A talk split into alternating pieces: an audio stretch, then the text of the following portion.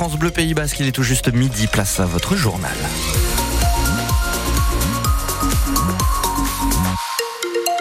Et le journal, c'est avec Céline Arnal. Bonjour Céline. Bonjour David, bonjour à tous. La météo, beau et chaud. Voilà, bah vous avez tout dit, merci, on plie les gaules. Le soleil brille sans interruption aujourd'hui, nous dit Météo France. Côté température, on annonce entre 17 et 20 degrés, c'est le printemps.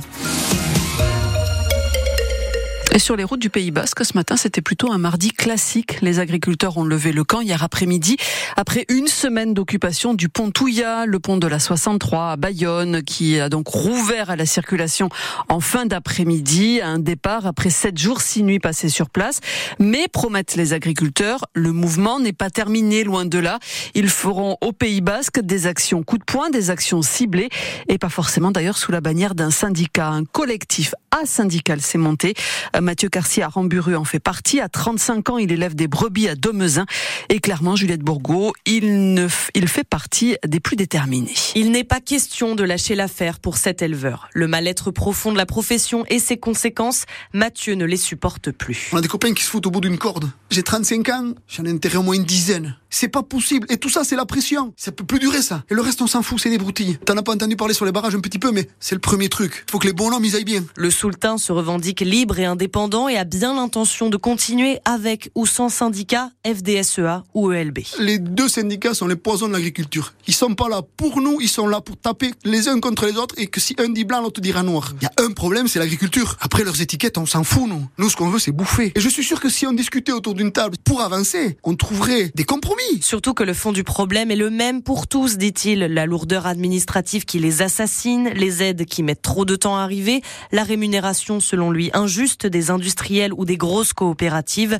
L'argent n'a jamais été la motivation pour Mathieu, mais aujourd'hui la détresse financière est trop grande. J'ai acheté mon exploitation, j'ai acheté ma maison, j'ai acheté tout. Je suis endetté jusqu'au cou. Moi, je vends mon agneau à 17,50 euros.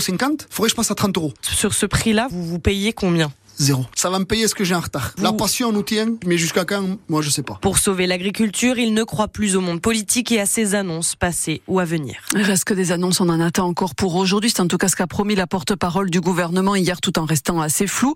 Gabriel Attal, le Premier ministre, est attendu à l'Assemblée nationale cet après-midi pour prononcer le discours de politique générale.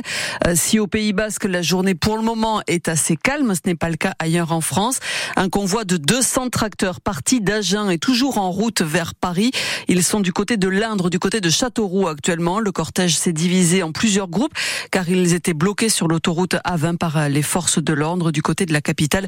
Huit points d'entrée sont toujours visés ce midi. Les politiques agricoles, justement, certains modèles agricoles sont clairement mis en cause dans cette grogne, mais quelle est la place et surtout le rôle des consommateurs? Et ça, c'est la question que nous nous posions ce matin dans le 6-9 de France Bleu Pays Basque. Les enseignes de la grande distribution euh, vont-elles devenir la cible des agriculteurs du Pays Basque. Deux centres Leclerc l'ont déjà été hier, visés par du lisier, accusés de tirer les prix vers le bas.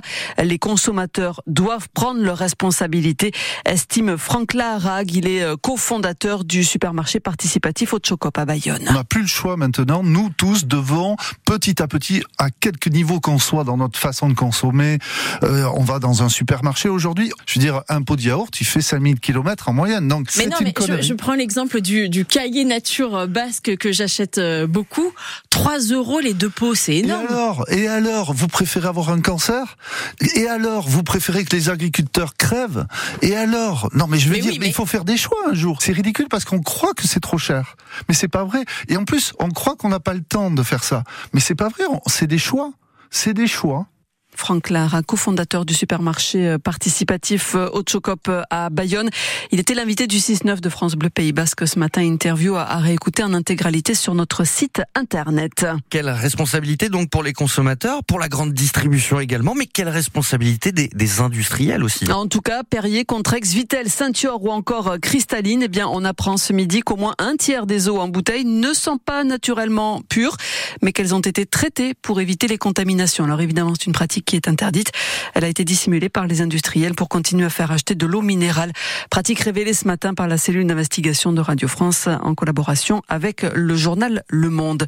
À 1000 euros minimum pour ceux qui accepteront de limiter leur congé jusqu'à 1900 pour ceux qui seront affectés en Ile-de-France. Gérald Darmanin, ministre de l'Intérieur, a annoncé ce matin une prime spécifique pour les policiers mobilisés donc sur les JO de Paris.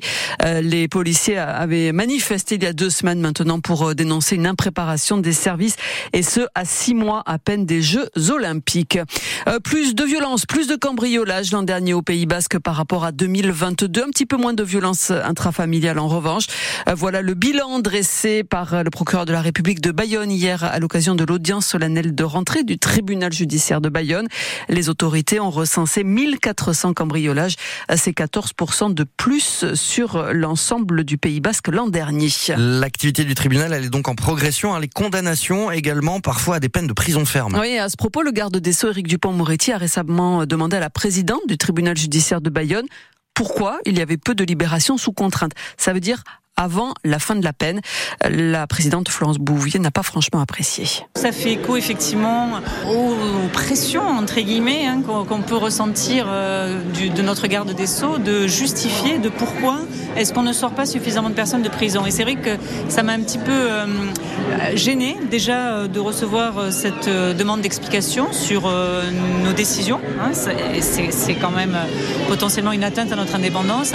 Et puis ça m'a surtout gêné sur le sens que ça c'est-à-dire que d'un côté, effectivement, euh, on nous demande d'être de plus en plus sévère, toujours plus de prison, euh, mettez-le en prison, et si on ne met pas les personnes en prison, on a l'impression que la justice ne fait rien. Et en même temps, donc cette injonction contradictoire de notre garde des Sceaux lui-même, euh, qui nous demande mais pourquoi vous ne sortez pas suffisamment de personnes de prison, puisque j'ai créé cette liberté sous contrainte de plein droit. Florence Bouvier, la présidente du tribunal judiciaire de Bayonne. Satisfaction d'Alda ce midi.